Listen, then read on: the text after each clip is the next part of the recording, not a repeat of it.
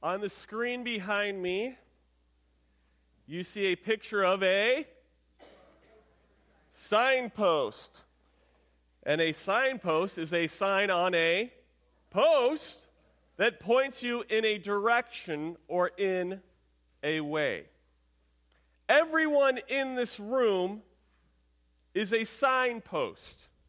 We are pointing people in a direction.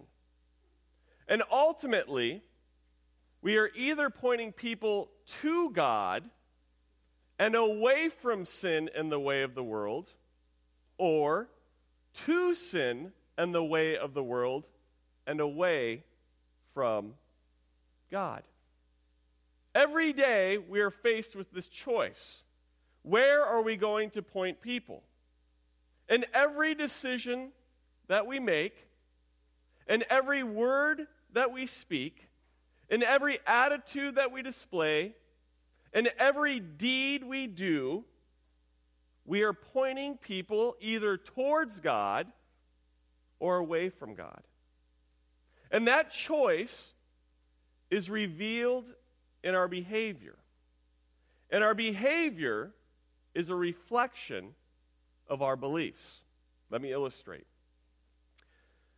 When I was a youth pastor down at Voyagers Bible Church in Irvine, California, we would go to a Christian camp every summer called Hume Lake, an incredible camp where God is honored every week during the summer. And this camp was incredible because not only did it honor God, it was highly competitive. And that matters a lot to me. And this year, they just happened to have a new race that every church was to participate in. You were to build a boat out of cardboard and duct tape alone. You could use as much as you wanted, but that is it. And your vessel had to have at least two people on it. And you could either paddle with your hands or something made out of cardboard. Now, we entered into this race full of confidence. And we said, you know what, we're going to win this race hands down. I mean, the race went from the dock, which was about right here, to those double doors where a buoy was. You went around the buoy and you came back. And there were four heats, and of course, each boat or vessel or craft that won its heat would advance to the finals. And we were at the dock, and we pushed out. Immediately, the two other boats in our heat sunk. We were guaranteed to win. And we went out, and we passed the buoy. And then we slightly turned to the right towards the bank, where uh, over 180 students and staff from Voyagers Bible Church stood at salute. I got on top of the boat and I stood at salute. And we started to hum taps. Meanwhile, Casey Keller, one of my staff members who was sitting behind me, opened up our boat, lit a match, and threw it in. And our boat lit on fire and we're still going. Suddenly, from the reeds swam our junior high pastor, and all you could see was a shark fin. And right when all the students and staff saw Cody, or they saw the shark fin, they began to go, What? Done it, uh, done it, uh, done it. Uh. And while the boat is engulfed in flames, Cody propo- propels himself out of the water, tackles me, and the show is done. But we didn't win. They kicked us out. I didn't know in a national forest you need to get a permit for a fire before you start one. now, why would we behave that way? Well, you might say you're the typical youth pastor. No. It's because the day before I gathered the whole church and I go, you know what? Nobody cares who wins. Nobody remembers who wins. But at this camp, they remember legends and we're going to put on a show that the people will never forget. And sure enough, they had the award ceremony. They talked about the winner for 15 seconds. Voyagers Bible Church, five minutes. We have gone down in Hume Lake lore. Now, again, why did we behave that way? Because we had a belief that it is more important to be remembered than to win. And every day we are faced with a choice, which is reflected in our behavior or is revealed in our behavior that is reflected in our beliefs. Now, today we're going to meet a man, a prophet, named Habakkuk. And yes, I'm pronouncing that correctly. I looked it up online, and online's always right, okay? Habakkuk. And he is faced with a decision put his belief, his trust, his confidence in God, or reject God and go his own way. In Habakkuk chapter 1, verse 2, he asks a question of the Lord. He says, God, Lord, why are you allowing sin to flourish in the land of Judah? Now, Israel has already been conquered by the Assyrians, and Judah is following the example of Israel. It is engaged in iniquity to its fullest. They're swimming in sin. And Habakkuk is there pleading with the Lord, questioning the Lord, saying, God, why aren't you doing anything? Why aren't you acting? Where are you? Why are you sitting on the sidelines? Does this sound like something that might be going on today with us and the United States? We look at our country, we love our country, but we hurt for our country. And if you're anything like me, you look at what's going on, you watch the news, you go online, and you go, How can God allow this? Where is God? Why isn't He doing anything about this situation? And it's not a malicious question. Habakkuk and us, we're not asking this maliciously. It's because we hate sin. We want people to be following Jesus, not going the way of the world. Can I tell you something, though? God has done something. He has acted. Over 19 centuries ago, He sent His Son, Jesus Christ. And the Son of God took on flesh. And He lived a sinless life. He fulfilled the law of God perfectly in every way. And He died on the cross bearing the sins of the world, and he was crushed for our iniquities.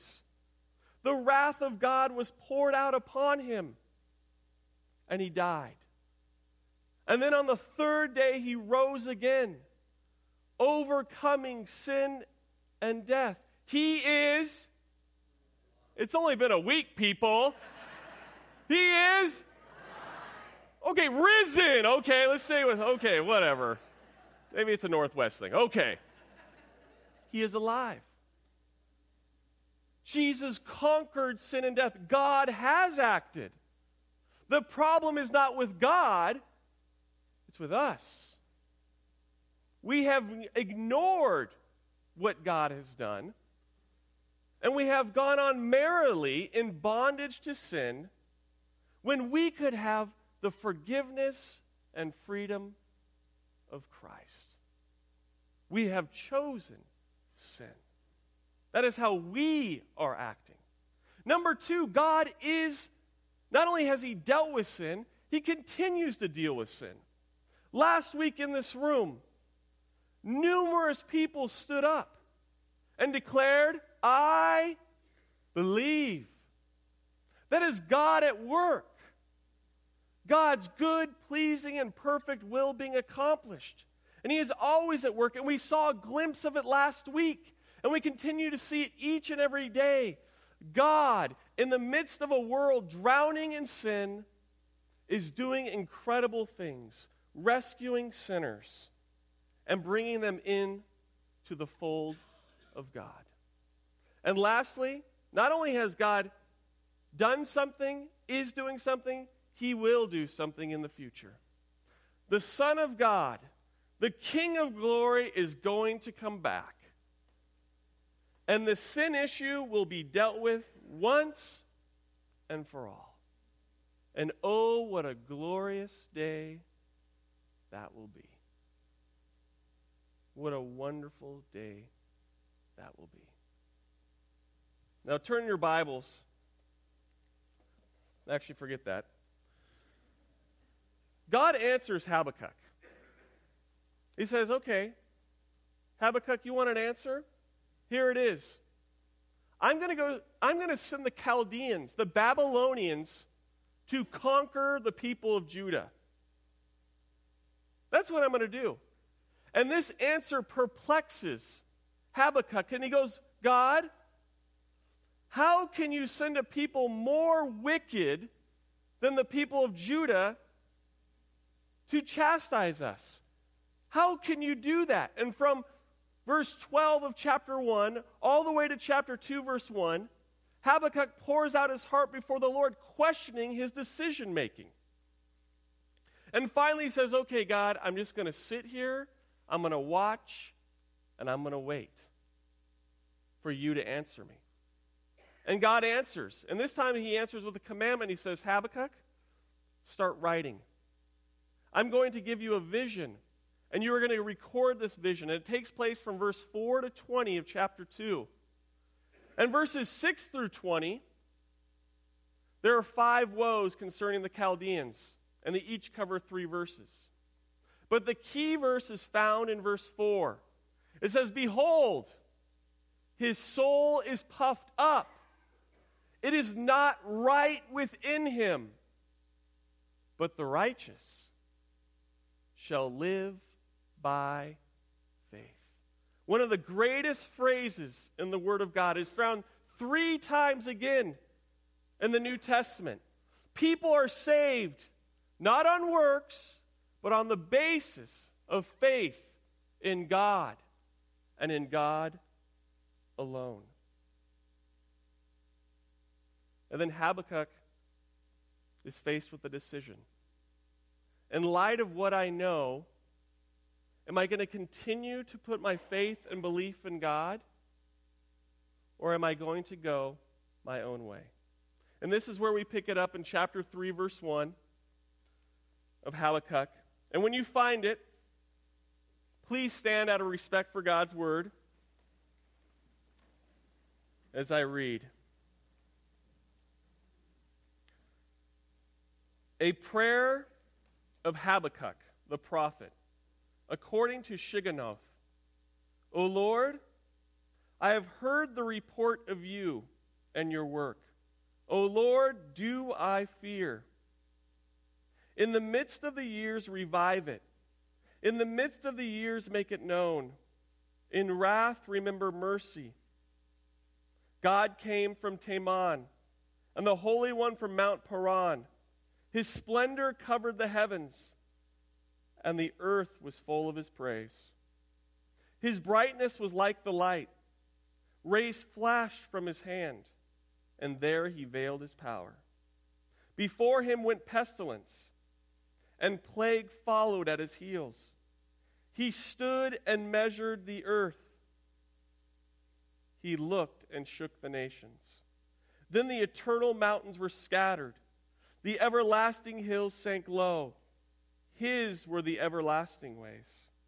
I saw the tents of Cushan in affliction. The curtains of the land of Midian did tremble. Was your wrath against the rivers, O Lord? Was your anger against the rivers, or your indignation against the sea? When you rode on your horses, on your chariot of salvation, you stripped the sheath from your bow, calling for many arrows. You split the earth with rivers. The mountains saw you and writhed.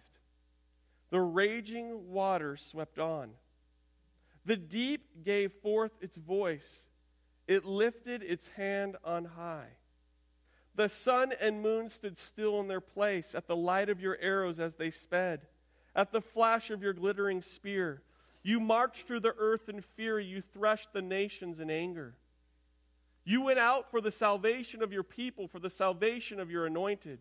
You crushed the head of the house of the wicked, laying him bare from thigh to neck. You pierced with his own arrows the heads of his warriors, who came like a whirlwind to scatter me, rejoicing as if to devour the poor in secret. You trampled the sea with your horses, the surging of mighty waters. I hear, and my body trembles. My lips quiver at the sound. Rottenness enters into my bones. My legs tremble beneath me. Yet I will quietly wait for the day of trouble to come upon people who invade us. Though the fig tree should not blossom, nor fruit beyond the vines, the produce of the olive fail, and the fields yield no food, the flock be cut off from the fold, and there be no herd in the stalls, yet I will rejoice in the Lord. I will take joy in the God of my salvation. God the Lord is my strength. He makes my feet like the deer's.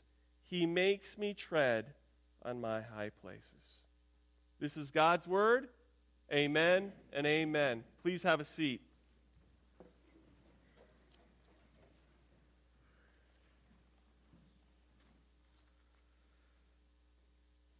Habakkuk is at a crossroads. How does he determine the direction he should go? He prays. He does not go to another and consult with them. He does not ponder the situation. Those are good things. Habakkuk chooses the best thing. He goes to the Lord. He seeks Him. He calls out to him. He looks to him for strength and for guidance. Now, if you notice, again and again throughout this series, the people who are praying are helpless. They are desperate. And so often in this world, we think helplessness is evil or bad because we're not able to depend upon ourselves. And we are a self reliant people, or we'd like to think that we are. But when you look at the saints of old, you see very clearly that helplessness is not a bad thing, it's a beautiful thing. Because it causes the people of God to depend on God and God alone. And that is how we live life. Life to its fullest. Not only is Habakkuk helpless, he is also afraid. In verse 2, he shows us the great emotional toll that this knowledge he has been given has taken on him. He is literally afraid. He is scared of what is going to happen to the people of Judah and the Chaldeans. Interesting. He was angry that God was not doing anything. Now he's scared because he thinks God is doing too much. But Habakkuk, despite his emotional baggage, despite his physical pain, as seen in verse 16, the man is crippled by what he knows. He does not make a decision based on his emotions or how he is feeling. No, in this prayer, he recounts the greatness of God and what God has done in the past to deliver his people. He recounts the faithfulness of God, the goodness of God, the grace of God, the power of God, all throughout these verses. And sadly, the church has not heeded the godly example of Habakkuk. We don't recount very often what God has done, remembering his greatness.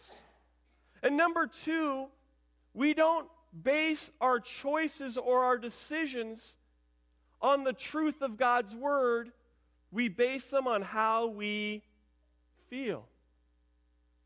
Think about it we base our decision on feelings. If it feels right, that's what I do. We don't base our decisions on what feels right, we base our decisions on what is right. That is what our decisions are based off of. Let me give you a few examples. People attend churches, they're looking for a church home. How do they decide where they're going to go?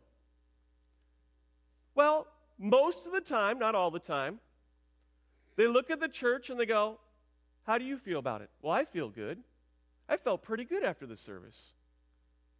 No concern for whether the gospel was taught, no concern for doctrine, no concern if the church is a praying church or a church concerned with discipleship or serving others. It's just, well, how do you feel? Well, I feel good. They didn't talk about sin, they didn't put up a cross. They didn't make me feel bad about any iniquity in my life or any sin going on or the decisions I'm making. It just made me feel good. Now, is there anything wrong with feeling after that? Why do we feel that? Because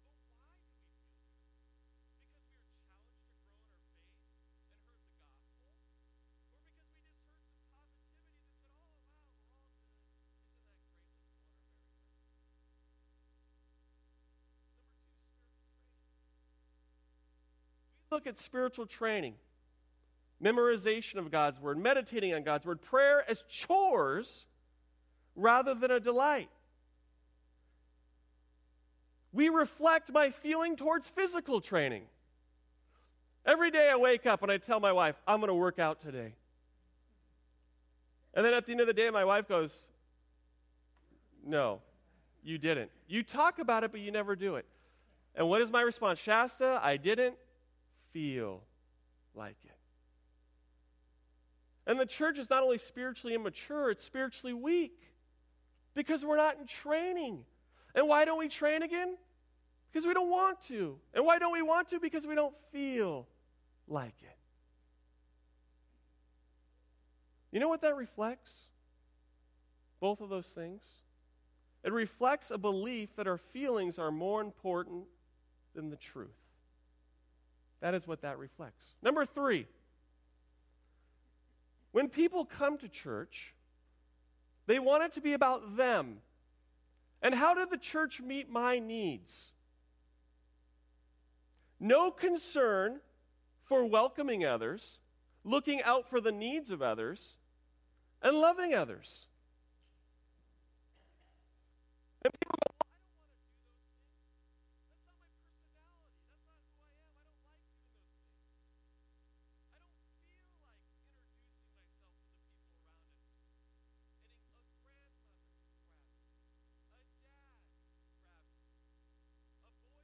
girlfriend grabs it. And then this girl grabs it. And she, with all her might, rips it out of their hands and walks back to her seat with a smile the size of Mount Adams. Why? Because she put, no, she did not put her faith. What am I talking about? Okay. She aggressively took what she wanted. And Habakkuk aggressively took his confidence and placed it where he wanted in God and God alone. And just like that teenage girl, Habakkuk is beside himself with joy.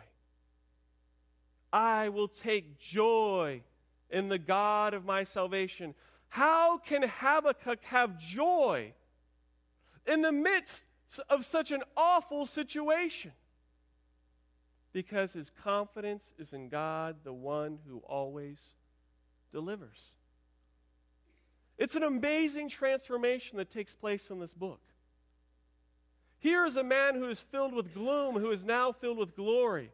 Here is a man who questioned God and now puts his whole trust in God. Here's a man who was miserable and now he is rejoicing. And Habakkuk, for thousands of years has pointed people to God because he put his faith in God even in the midst of the most trying circumstances. He truly has lived up to his nickname, the prophet of faith. The question for you and me is do we in times of trial and of pain, when God seems to be absent, do we put our belief in Him? Do we continue to trust Him no matter the circumstances, pointing people around us to Him? People are always watching.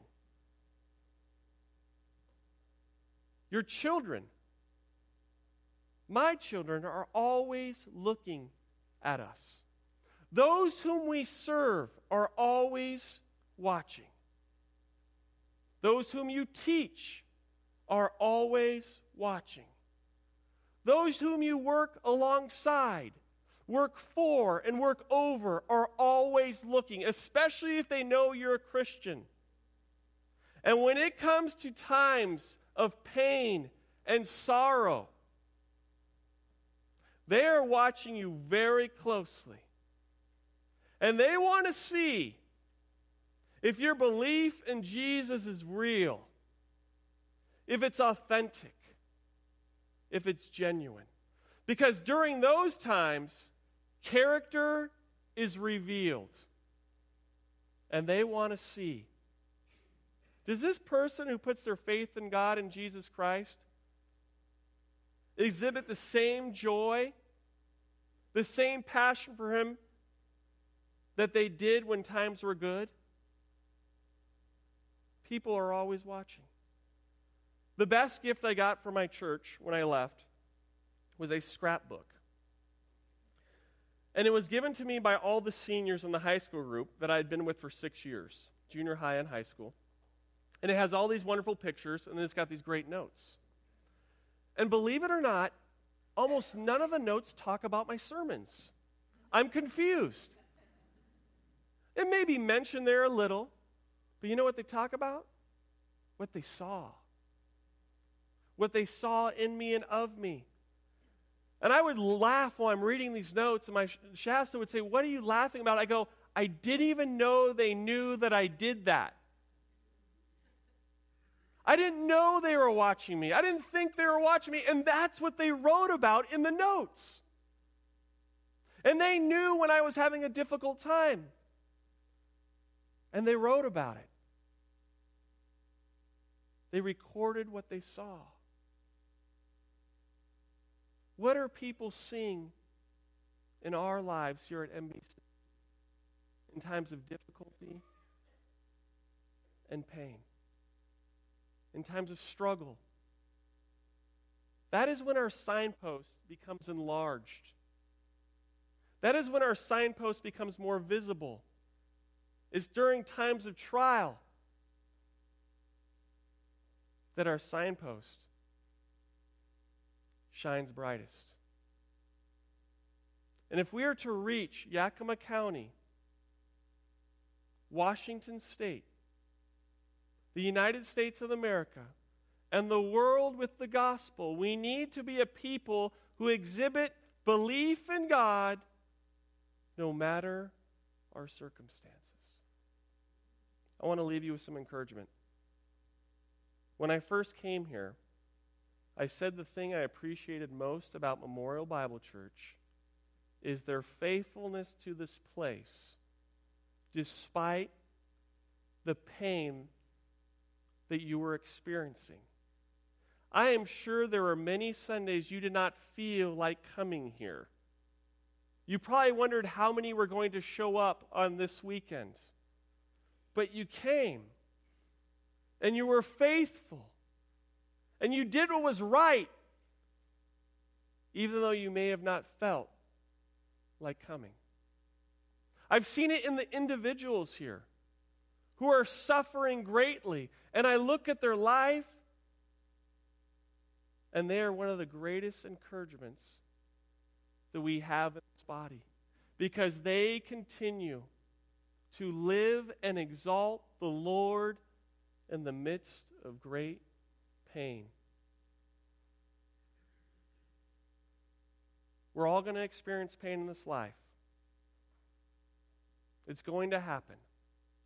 And when it happens, what direction are we going to point people to? To God or away from God? Let me pray.